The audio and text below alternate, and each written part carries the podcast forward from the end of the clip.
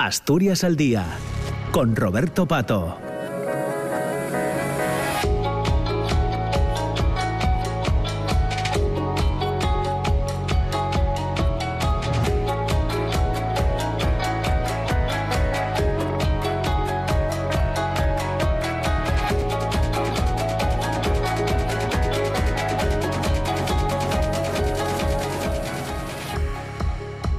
Buenos días de nuevo, 10 de la mañana, 7 minutos. Ya nos hemos puesto al día con el boletín de noticias de las 10 y ahora continuamos nosotros en esta segunda parte del programa de Asturias al día hasta casi las 10 y media de la mañana. Ya sabéis que en esta segunda parte lo que hacemos eh, básicamente son, son entrevistas eh, que tienen que ver lógicamente con la actualidad eh, asturiana. Hoy hemos invitado para iniciar el curso, para iniciar esta nueva temporada en este lunes en 18 de septiembre, hemos invitado al secretario general de UGT en Asturias a compartir espacio con nosotros, a Javier Fernández Lanero, que ya está en los estudios, a quien saludamos. ¿Qué tal, Javier? ¿Cómo estás? Buenos días. Buenos días, muchas gracias por invitarme. Muchas gracias por, por aceptar y por, y por acercarte a los estudios, que siempre es más cómodo para nosotros eh, mantener esta, esta conversación. Que si quieres empezamos eh, haciendo balance del, del verano, ¿no? Que, porque te he visto algunas declaraciones en torno a la al, al, turismo, a cómo a, a, qué actividad está generando el turismo, actividad, empleo.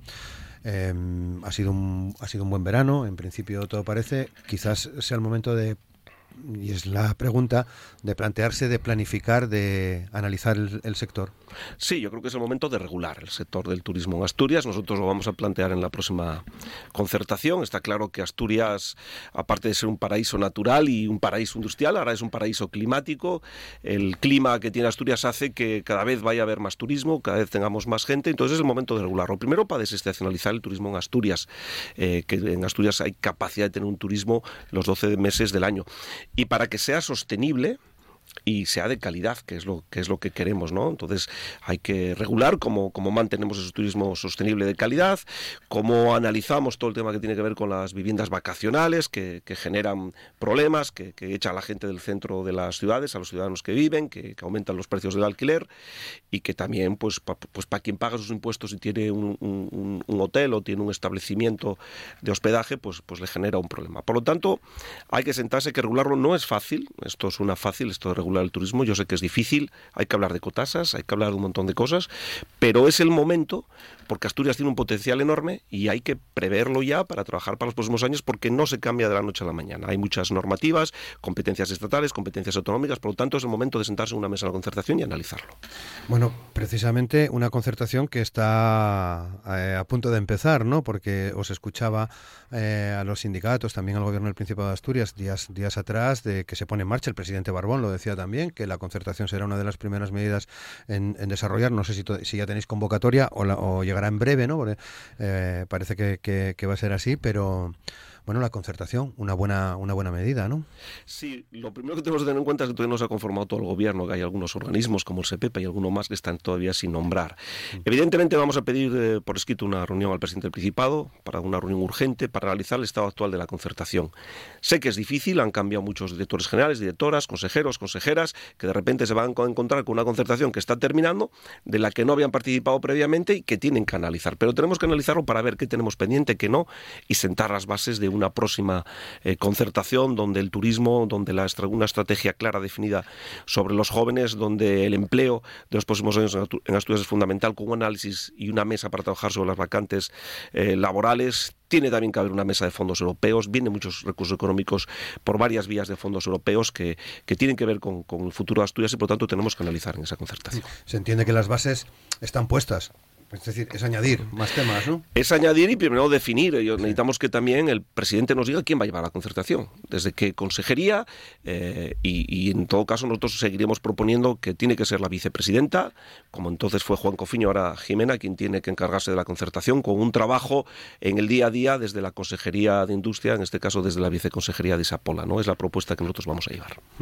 Eh, bueno, en cualquier caso, ya habéis tenido los primeros contactos, tanto vosotros UGT, de manera unilateral en algunos casos, de manera conjunta con comisiones obreras, eh, con distintos representantes del gobierno. ¿no? Sí, ya hemos estado con la vicepresidenta, le hemos trasladado esta inquietud, creemos que es urgente convocar ya la mesa de concertación y previamente la que no podemos, eh, y, es inmediata y además ahí sí que no hay ningún problema, es la mesa del Foro por la Industria. El Foro por la Industria es una mesa que está regulada por ley, que en estos cuatro años, por las razones que sea, no se reunió, no la reunió la Consejería y hay que recuperar de manera inmediata. En materia industrial es un sector que tenemos una caída de la producción industrial, es un sector que, en el que es el que menos empleo genera, por decirlo de alguna manera, incluso a veces genera desempleo y por lo tanto tenemos que sentarnos a analizar los problemas de las principales empresas en Asturias, cómo están, hacer un repaso y ver cómo encajan esos fondos europeos con los nuevos proyectos.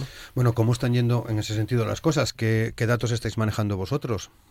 Bueno, ese es uno de los grandes problemas que tenemos, que no hay muchos datos. Es verdad que hay un portal del Ministerio donde uno puede acceder, es verdad que hay un comité asesor que se reúne cada seis meses, pero claro, eso es una información insuficiente, porque es una información que tú accedes a ella, pero que no sabes realmente, realmente eh, cómo va el estado actual de, todos esos fondos que tienen que llegar vía concurrencia competitiva, que pueden venir del Estado de la Nación, que pueden venir vía comunidad autónoma, que tienen que traducirse en convocatorias, que queremos participar más de esas convocatorias para ver los requisitos, para ver qué proyectos se priorizan sobre otros.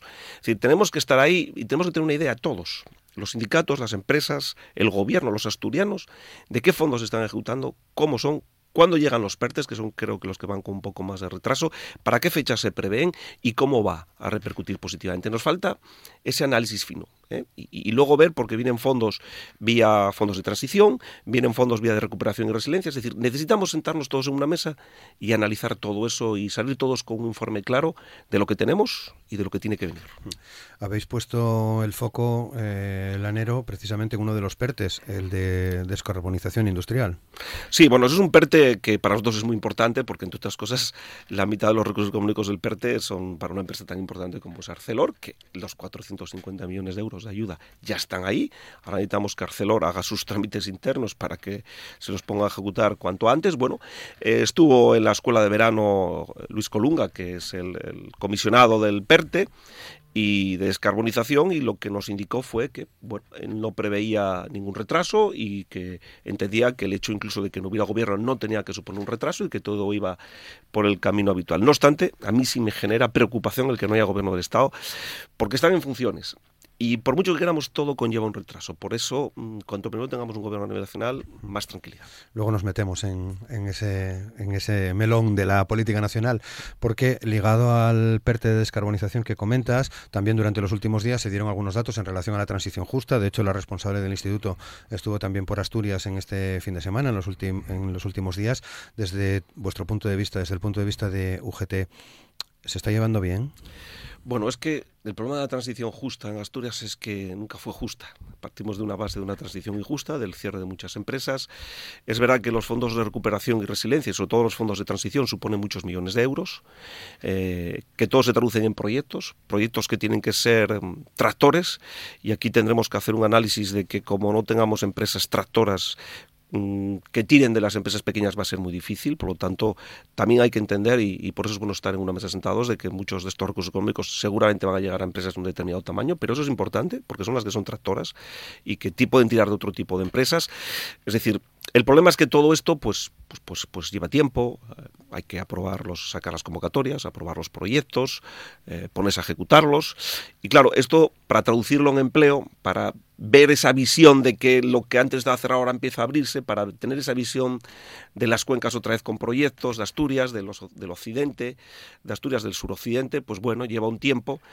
Pero yo quiero quedarme con la idea de que es una oportunidad muy importante y prefiero pensar que va a llegar, y que bueno, ahora nos toca unos años hasta que todo esto se materialice. Por eso sí que tenemos un poco de urgencia, por eso queremos ver rápidamente que esos PERTES y esos proyectos que están previstos se traducen en convocatorias, en empresas que acceden a ellos y en realidades. ¿no? Eh, confiemos en que sea así. Yo creo que ahora Asturias tiene también un reto muy importante, la posibilidad de que una empresa de coches eléctricos pueda estar en Asturias. Y creo que soy consciente de que ha habido varias reuniones, que serán privadas, internas, pero tenemos que todos, que todos empujar en esa dirección porque tenemos mano de obra cualificada, tenemos empresas que producen la materia prima, tener una empresa transformadora y acabadora como sería una empresa de coches eléctricos en Asturias sería fundamental. Y tenemos que desde todos los ámbitos reducir eh, todas, las todas las trabas administrativas, burocráticas y facilitar para para que cuando elija esa empresa el destino en España opte por Asturias. Eh, hablábamos antes del turismo, también de la industria. Eh, en un par de semanas conoceremos datos de la evolución del, paro, de la evolución del, empleo. Sigue siendo uno de los grandes retos. Sí, es verdad que tenemos un desempleo que, va mejorando, es decir, se va reduciendo el desempleo. Eh, todo en comparación con, el año pasado, tenemos un grave problema en el desempleo que son pues, los parados de larga duración, el 50%, que llevan más de un año buscando empleos de muy larga duración el 35% con más de dos años, sobre todo afecta a gente joven, afecta también a, las mujeres. Por lo tanto, tenemos un desempleo estructural que tenemos que analizar.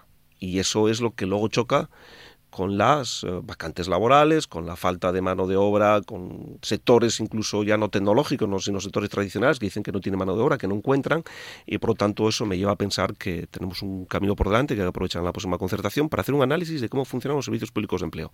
Primero, ver cómo funcionan. Segundo, ver por qué no se utilizan. Y tercero, pues introducir los cambios para que si existen esas necesidades, pues con el número de desempleados que tenemos en Asturias, es absurdo estar planteándose ir a buscar a las personas fuera de España.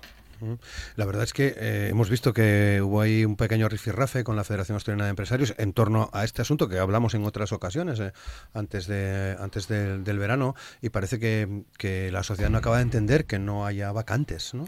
Bueno, es que eh, están haciendo un informe, yo todavía no lo conozco, la Federación Asturiana de Empresarios, pero dicen que no en el informe no van a incluir por qué se rechazan las ofertas. Cosa que es muy fácil, dicen que no pueden, pues es lo más fácil del mundo cuando tú haces una oferta y la gente no la acepta, lo normal, yo me dediqué a hacer entrevistas de personal por mi profesión, pero la gente te contesta porque no, puede ser porque no acepte las condiciones laborales, económicas, salariales, de horario, de tiempo. Es decir, necesitamos saber ese dato. Es decir, no vale decir es que la gente no encuentro eh, camareros, no encuentro trabajadores, peones para albañiles, para la construcción, no. ¿Por qué no los encuentras? Analicemos, veamos qué ofertas hay. Porque a veces si no, uno tiene la sensación de que no conocemos las ofertas y las que sí conocemos, pues en ciertos sectores dan miedo. Entonces, sentémonos, no nos engañemos entre unos y otros en una mesa, analicemos cuáles son las ofertas, dónde están los problemas, porque si no lo hacemos así no lo vamos a poder solucionar. Claro. Eh, en relación precisamente al empleo, a los trabajadores, eh, creo que ya eh, entra en vigor alguna de las cuestiones que refleja la reforma laboral. Los trabajadores a tiempo parcial van a mejorar a partir del próximo mes de octubre sus, sus futuras pensiones. Una hora cotizada computará como día completo, no solo para calcular su futura jubilación, sino también para eh, muchas otras prestaciones contributivas. Claro, nosotros para nosotros esto era un tema muy importante cuando sobre todo lo negociamos en la reforma de las pensiones, tiene que ver con la reforma laboral también, pero la reforma de las pensiones porque porque de alguna manera eh, cuando un trabajador está a tiempo parcial ya gana, pues pues si está al 50%, al 50% menos. Y eso ya le penaliza en la jubilación, porque la base de cotización le baja a la mitad porque gana menos. Lo que no tenía sentido era la doble penalización, o sea, la penalización porque ganas menos y tienes menos pensión, pero, pero además no te computaba como un día entero, te computaba el día en función del tiempo parcial. Si era media jornada, te contaba cada día que trabajas medio día.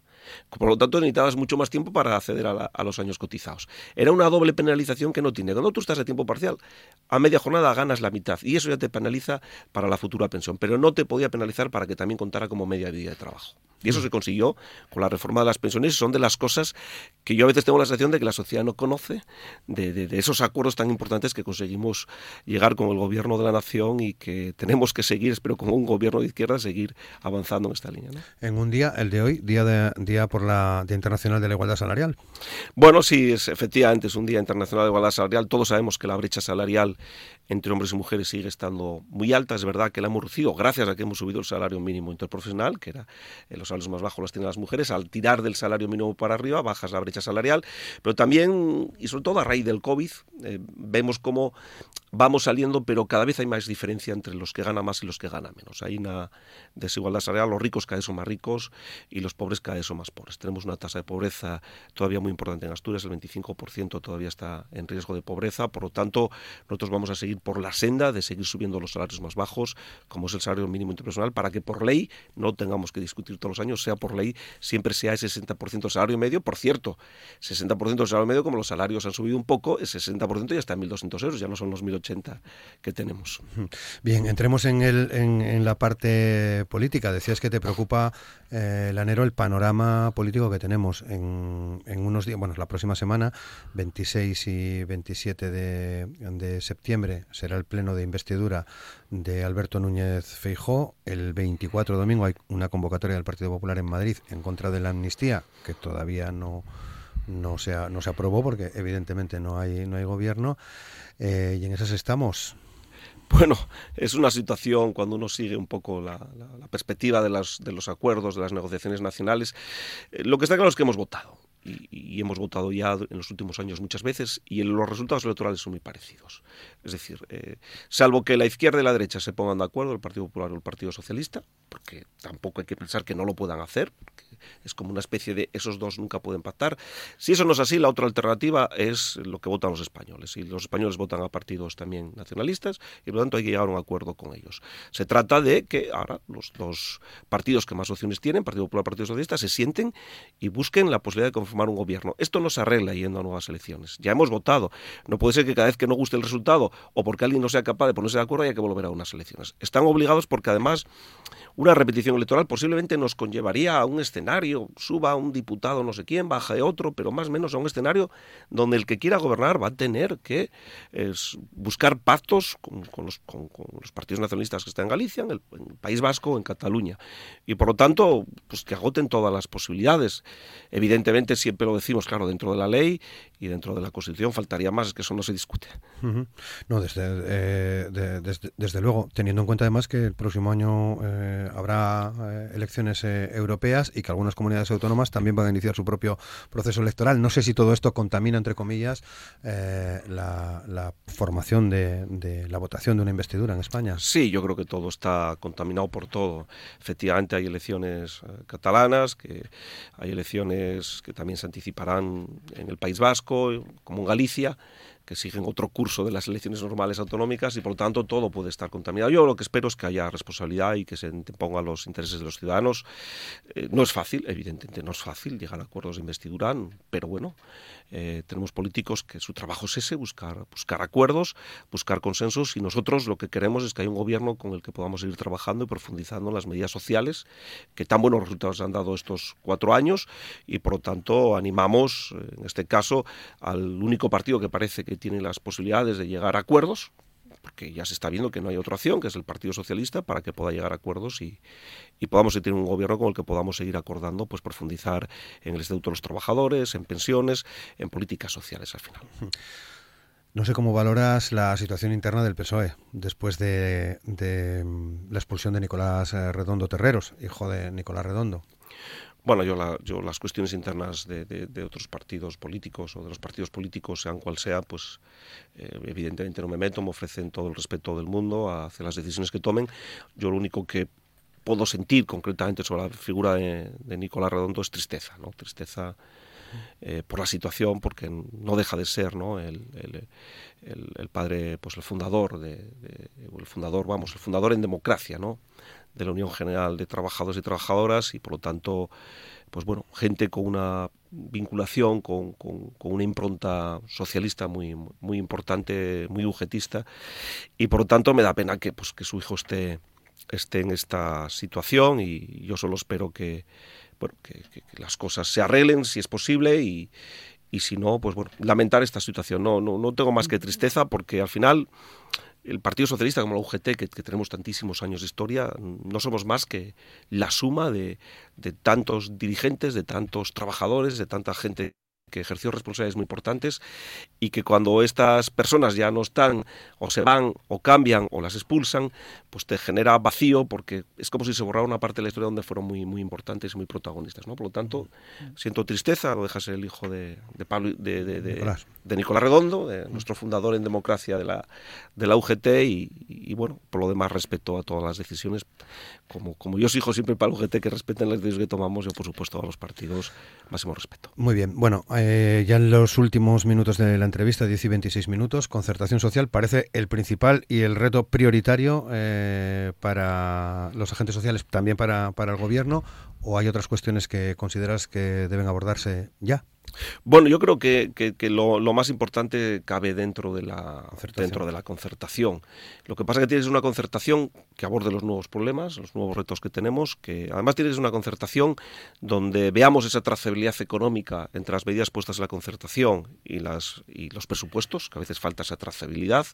Necesitamos también informes de impacto, no solo de impacto económico, que esos informes son fáciles, aunque a veces no los tenemos como nos gustaría, son fáciles porque tanto dinero asignas, tanto gastas.